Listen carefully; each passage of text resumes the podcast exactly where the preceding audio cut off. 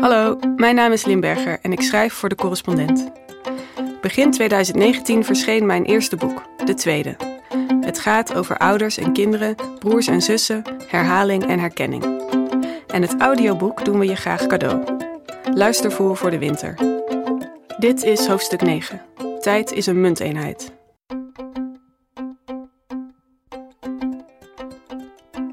Ouders vullen hun tijd met een tweede kind vaak anders in dan met een eerste kind. Zo lezen ze de tweede minder vaak voor.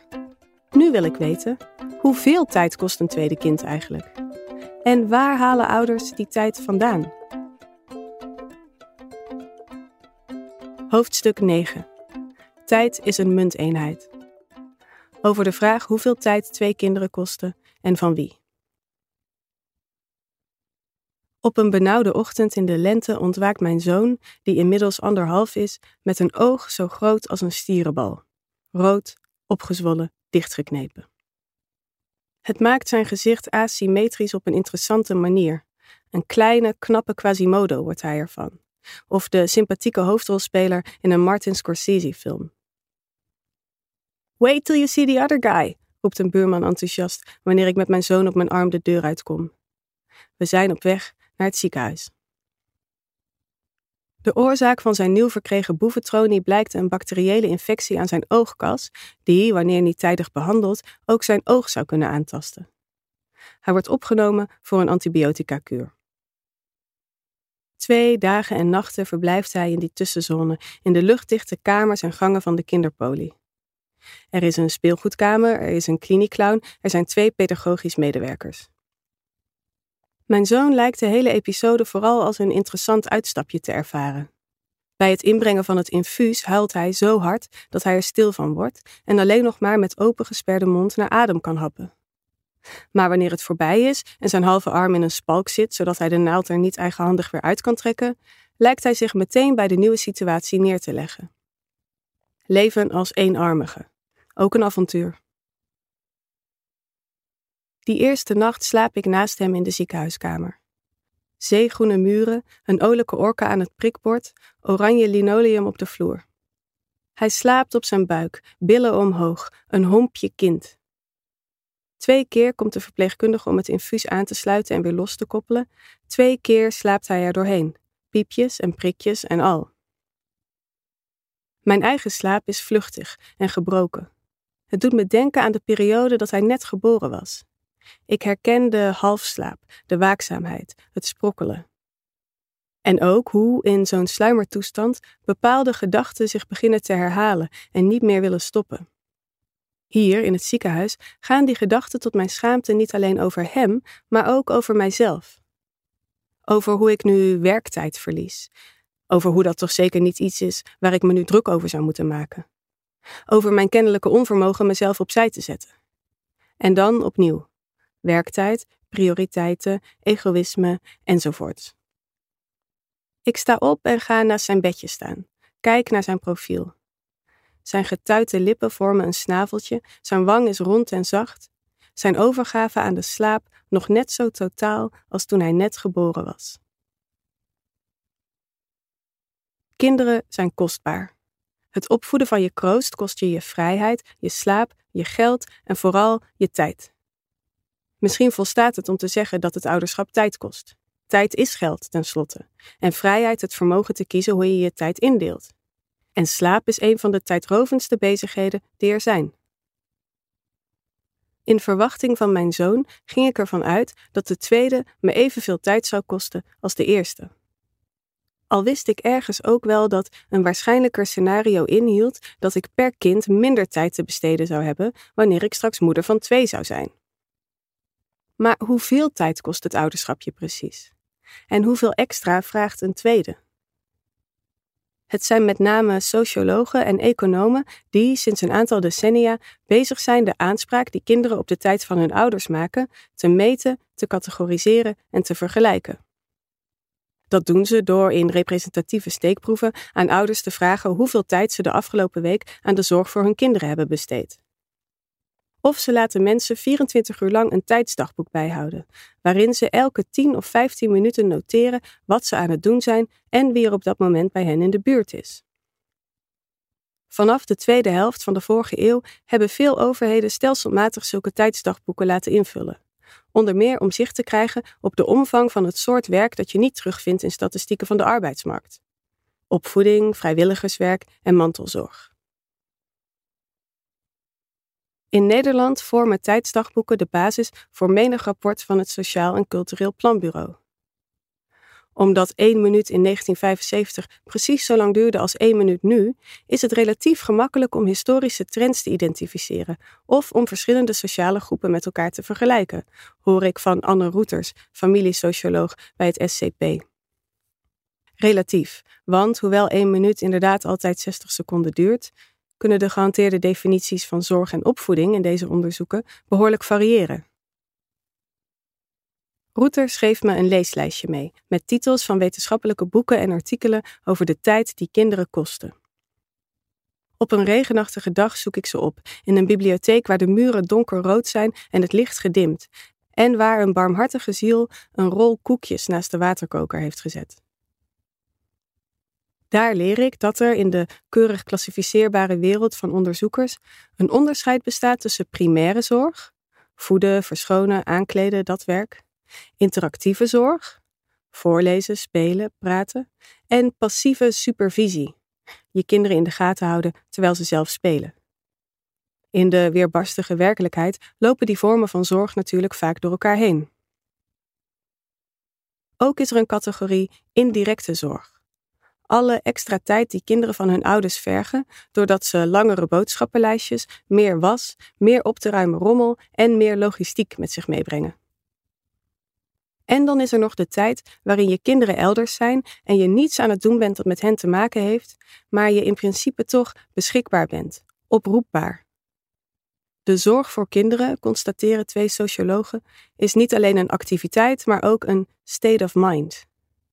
Eén die zich niet zomaar in tijdsdagboeken laat vangen. Inderdaad, terwijl ik in het halfschemer van de bibliotheek over deze tijdsbestedingen lees, denk ik voortdurend aan mijn kinderen. Allebei waren ze huilerig toen ik ze naar school en naar de crash bracht. En nog steeds vraag ik me af hoe het nu met ze gaat. Die onderbrekingen veroorzaak ik zelf, maar het voelt alsof zij het doen. Ja, geef de kinderen maar de schuld, schrijft Anna Enquist in Contrapunt. Toch, ondanks de verschillende definities en het soms kunstmatige onderscheid daartussen, laten de meeste onderzoeken vergelijkbare resultaten zien. In vrijwel alle landen waar is onderzocht hoeveel en wat voor soort tijd ouders in hun kinderen investeren, zijn moeders meer tijd kwijt aan primaire zorg dan vaders. In Nederland besteden moeders vergeleken bij vaders ruim twee keer zoveel tijd aan de fysieke verzorging van kinderen, zoals wassen en voeden. En vrijwel overal putten ouders meer plezier uit die andere, minder routineuze en minder urgente vorm van zorg, de interactieve zorg, dan uit primaire zorg. In de afgelopen decennia is de totale hoeveelheid tijd die ouders aan hun kinderen besteden ook nog eens veranderd. Hoeveel tijd kinderen kosten, blijkt behoorlijk tijdsgebonden. En dat geldt misschien ook wel voor hoe we die tijd waarderen. Vier maanden na zijn geboorte ging mijn zoon naar de crash. Dezelfde leidster die 2,5 jaar eerder mijn dochter in haar armen had gesloten, ving hem op. En hoewel ik me geen warmere bestemming kon voorstellen, vervloekte ik die dag mijn werk, het tweeverdienersmodel en het veel te korte zwangerschapsverlof in Nederland. Het voelde alsof ik hem beroofde van mijn tijd, alsof onze tijd samen ons werd afgenomen. Dit gevoel kende ik toen ik zijn zus voor het eerst wegbracht, had ik ook het gevoel gehad dat deze initiatie te snel kwam. Dat er iets niet deugde aan het systeem waarvan we, kennelijk met z'n allen, hadden afgesproken dat het goed was. Maar haar had ik in de vier maanden ervoor tenminste nog alle tijd en aandacht kunnen geven. Mijn tijd met haar broertje was vaker onderbroken geweest en hij had die met haar moeten delen. Het voelde daarom extra cru, de tweede keer. In haar inmiddels kanonieke essay uit 1967, Het onbehagen bij de vrouw, schreef Joke Smit dat de meeste vrouwen die moeder werden hun wereld zagen krimpen tot de muren van hun huis. Binnen dat huis heerste een chaos die voortdurend op repetitieve wijze moest worden bedwongen, Werk en rust waren niet langer van elkaar te onderscheiden en de vrouw kon niet anders dan leidzaam toezien hoe het resultaat van haar werk onder haar handen werd afgebroken. Hoewel ook Smit het fascinerend vond om kinderen te zien en te helpen opgroeien, vond ze het problematisch dat deze activiteit 12 uur per dag en 7 dagen per week in beslag nam. Als het aan haar lag, gingen vrouwen daarom hetzelfde doen als mannen: werken, betaald en buitenshuis. Hun wereld zou groter worden, hun onbehagen zou juist krimpen. Sinds Smit haar essay publiceerde, zijn veel moeders in westerse landen precies gaan doen wat zij bepleiten. Ze zijn, al dan niet in deeltijd, massaal tot de arbeidsmarkt toegetreden. Maar voor veel vrouwen betekende dit dat het ene onbehagen, dat van fulltime zorg voor kleine kinderen, werd vervangen door een ander onbehagen.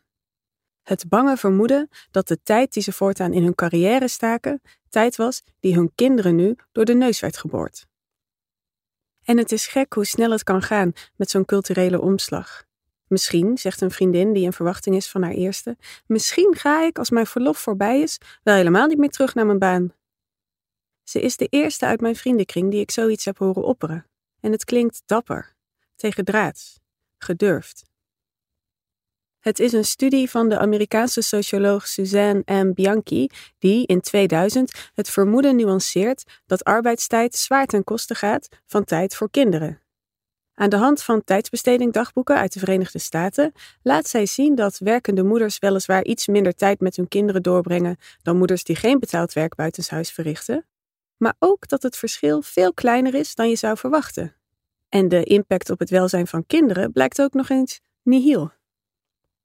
Bianchi heeft een aantal verklaringen voor de geringe afbreuk die de arbeidsparticipatie van moeders doet aan de tijd met en het welzijn van kinderen. Zo hebben we wellicht overschat hoeveel tijd moeders voorheen met hun kinderen doorbrachten. En betekent het kleiner worden van gezinnen dat er per kind meer tijd besteed kan worden. Ook ziet Bianchi in haar onderzoek dat werkende moeders de tijd die ze voor hun kinderen beschikbaar hebben beschermen, door in te leveren op andere activiteiten. Tot slot zijn vaders meer tijd in hun kinderen gaan steken, waardoor kinderen per saldo nog steeds op behoorlijk wat oudertijd kunnen rekenen. Het lijkt misschien tegenstrijdig, schrijft Bianchi, maar in de loop van de 20ste eeuw is de totale hoeveelheid tijd die kinderen met hun al dan niet twee verdienende ouders doorbrengen niet afgenomen, maar juist toegenomen. Onderzoekers in andere landen zijn tot dezelfde conclusie gekomen. Een recente studie naar de hoeveelheid tijd die ouders in Canada, de Verenigde Staten en een hele reeks Europese landen aan de directe zorg voor hun kinderen besteden, wijst uit dat het ouderschap in termen van tijd tussen 1965 en 2012 overwegend duurder is geworden. Vrijwel overal zijn ouders de afgelopen halve eeuw niet minder, maar juist meer tijd met hun kinderen gaan doorbrengen. Van gemiddeld 54 minuten per dag voor moeders in 1965 naar 104 minuten in 2012.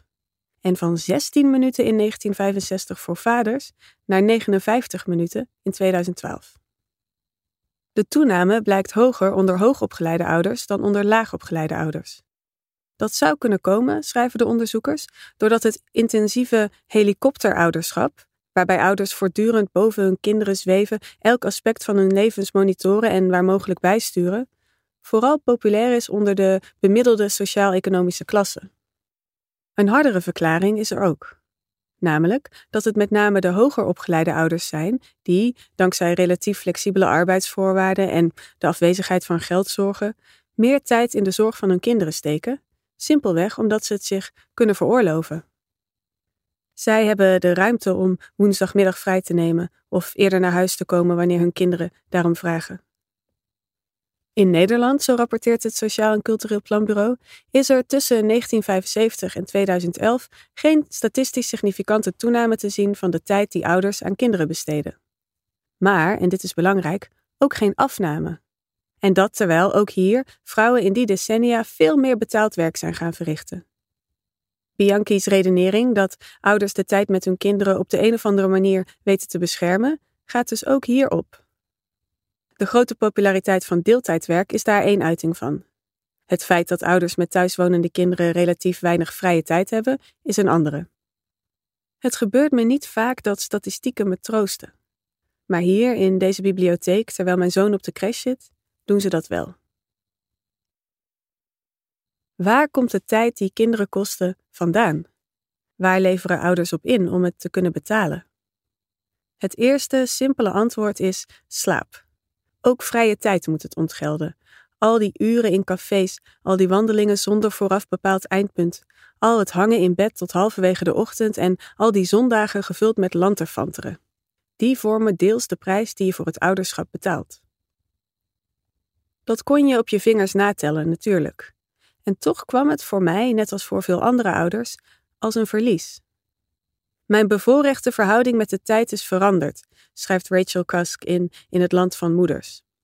De zorg voor haar dochter, schrijft ze, vormt een soort horigheid, slavernij, in zoverre dat ik niet vrij ben om weg te gaan.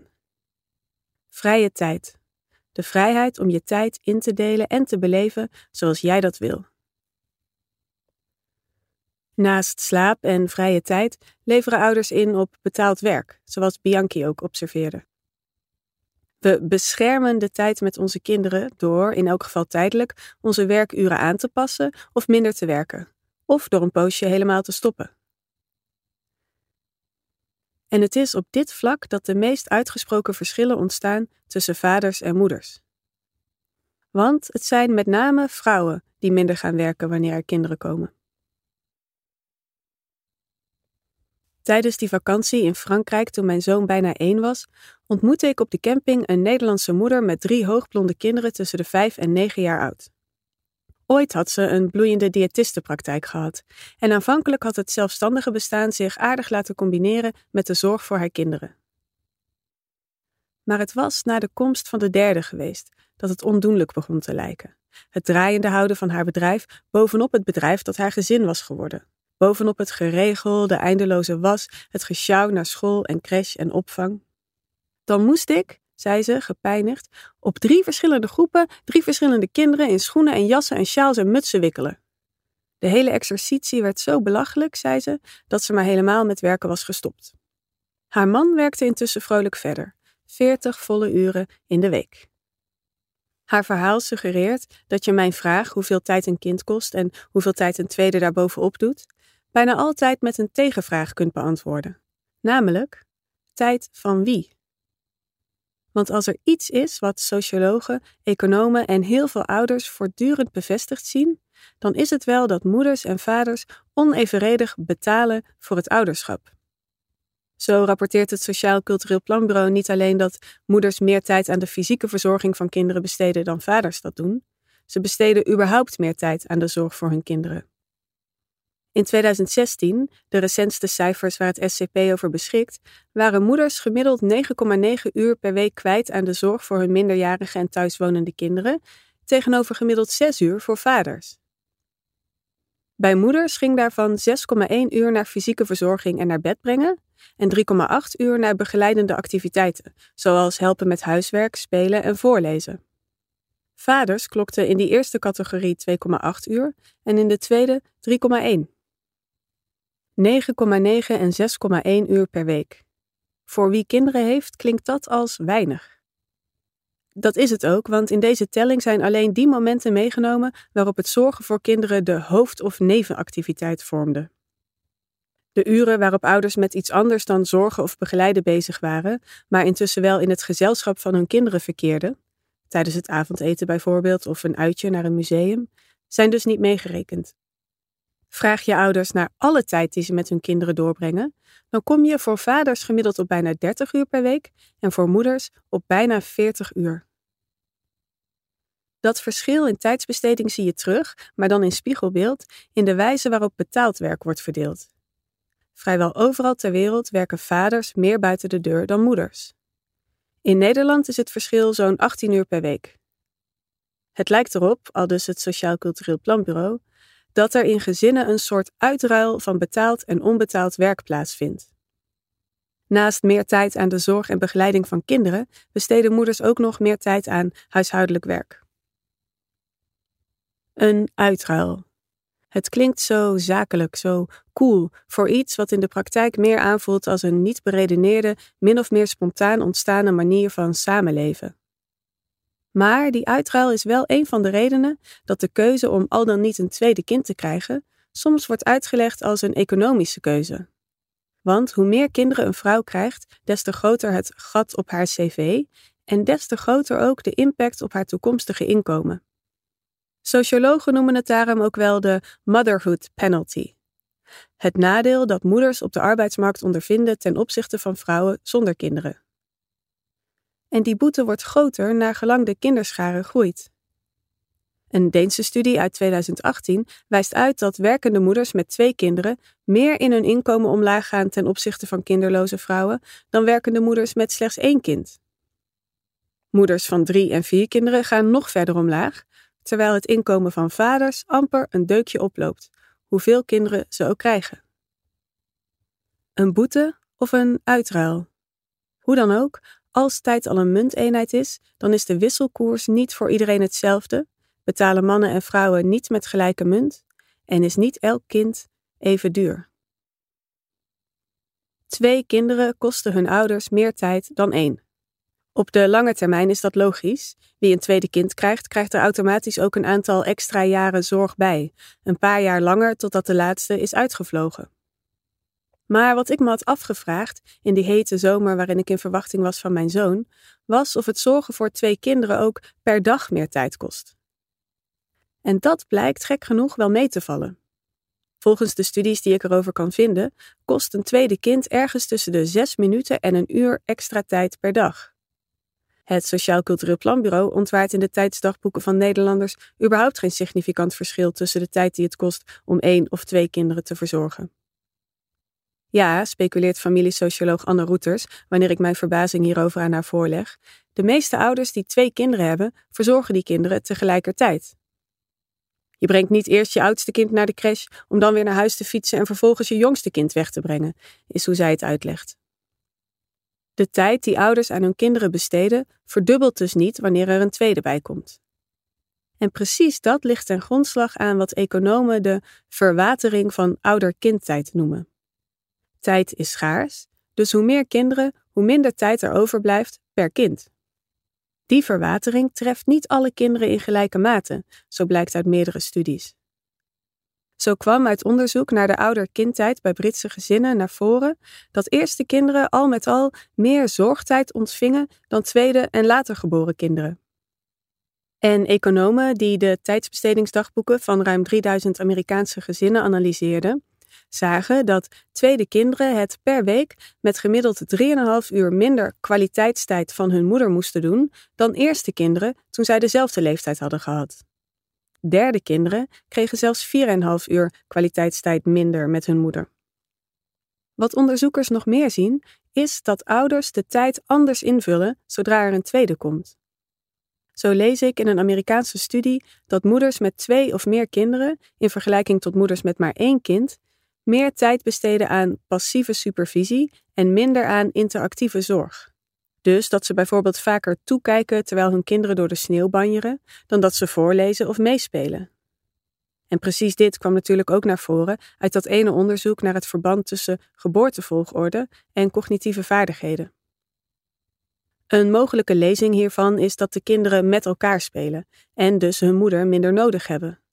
Een andere mogelijke verklaring, bedenk ik, nadat ik in de spiegel ben aangekeken door een spook met wallen, is dat moeders met één kind meer energie over hebben om ook daadwerkelijk met hun kind bezig te zijn. Kinderen kosten tijd, veel tijd. Maar inmiddels begrijp ik dat wat dat concreet betekent, maar net afhangt van je perspectief. Kinderen kosten tegenwoordig meer tijd dan vroeger. Ze kosten moeders meer dan vaders. En de manier waarop vaders en moeders die tijd invullen verschilt ook nog eens. Tot op zekere hoogte zijn arbeidstijd en kindertijd communicerende vaten, maar voor een deel teren ouders ook in op andere reserves. En hoewel ik het gevoel heb dat mijn kinderen, nu ze met z'n tweeën zijn, meer tijd opslokken dan toen alleen de eerste er nog was, laten de statistieken iets heel anders zien.